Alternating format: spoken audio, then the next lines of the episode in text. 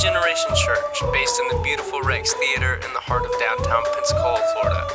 Our hope is that today's teaching will encourage and equip you to be firm in faith, to fulfill the call of God in your life, and to finish well.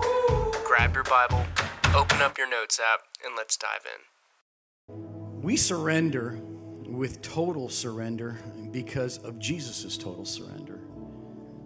He put in us the, the ability to come to Him and to, and to surrender everything. And I want us to think of the word, another, another word here that uh, starts with S. It's called substitution. There's actually what's called the doctrine of substitution. Arguably, probably one of the greatest scriptures in the entire Bible is in 2 Corinthians 5:21. And I, am going to share that scripture in just a moment. But before I do, it's you know how a, a, story sticks in your mind, a verse sticks in your mind, something happens in your life, and it just really resonates with you. Remember, I was living in Romania, and and uh, we had a home there, and we had another missionary couple that lived in the cent- central part of the country. And they would often li- like to come to Bucharest and visit us, and it was just a, a fun time to be with them. Billy was his name. He's since been with the Lord, Billy and Peggy. And Billy walked into my house this, this one particular day, and he was just like grinning ear to ear, so excited. Evidently, he had been driving and meditating on this verse. I'll never forget, he walks inside the house and he just, I can't believe how awesome this verse is. You know, when someone does that to you, you just seem to never forget it.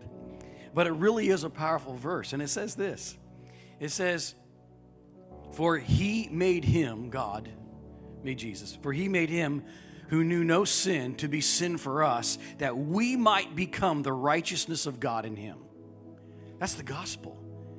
That he made him who knew no sin to be sin for us, that we might become the righteousness of God in him.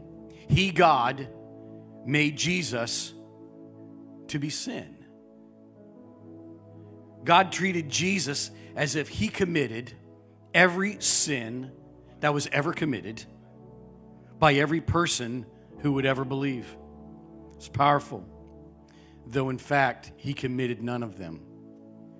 Hanging on the cross, he was holy, holy, harmless, and undefiled. Hanging on the cross, he was a spotless lamb.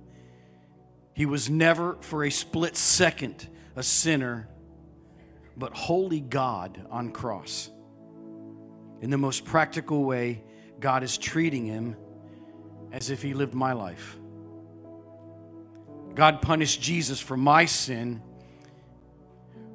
And then he turns right around and he treats me as if I lived his life. That's the great doctrine of substitution. And on that doctrine, literally turned the whole Reformation of the church. There's nothing you can do. He was our substitute. Ephesians 2 8 and 9 and is another amazing scripture for we've been saved by grace through faith, right? It's the heart of the gospel. And what you get is complete forgiveness covered by the righteousness of Jesus Christ. When he looks at the cross, he sees you, and when he looks at you, he sees Christ.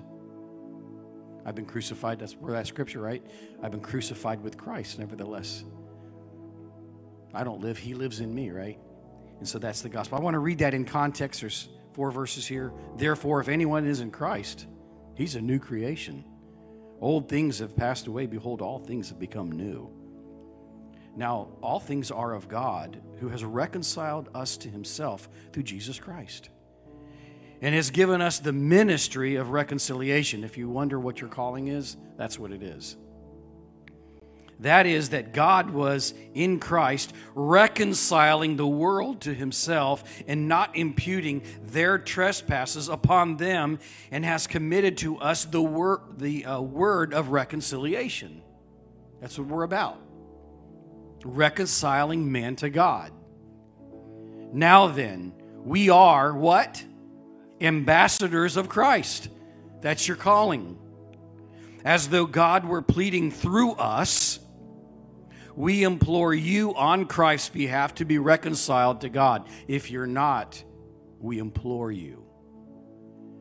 For me, he made him who knew no sin to be sin for us, that we might become the righteousness of God in him. There's nothing else like it.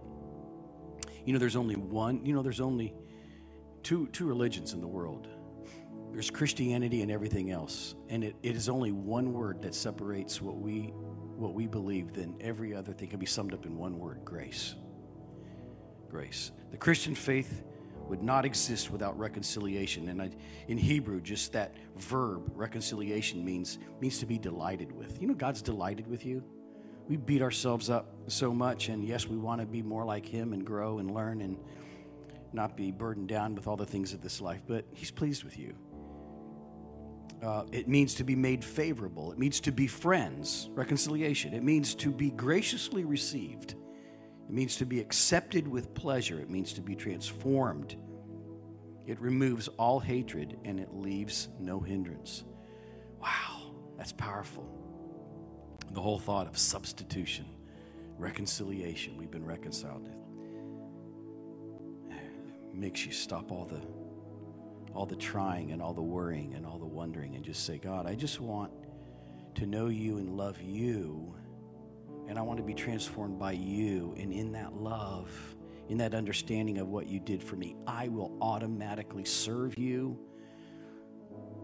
and love you and know you because of what you did for me. It takes the pressure off because we're always striving, striving, striving. Lord, help us not to strive, but to stand um, firm in, in, in your love and in what you did for us. Lord, I ask that every morning when we wake up, we would just start with thanks. Thankfulness to you, Lord, for what you've done for us. Lord, that uh, we could never repay. We thank you for life. That's what you gave us. That's what you died for life. We thank you for it. For it's in your name we pray. Amen. Thanks for hanging out with us at Generation. You can connect with us on Facebook or Instagram at Generation Pensacola or go to the website at generationpensacola.com and from wherever you download your podcasts. If today's teaching impacted you, we'd love to hear about it, so please drop us a note.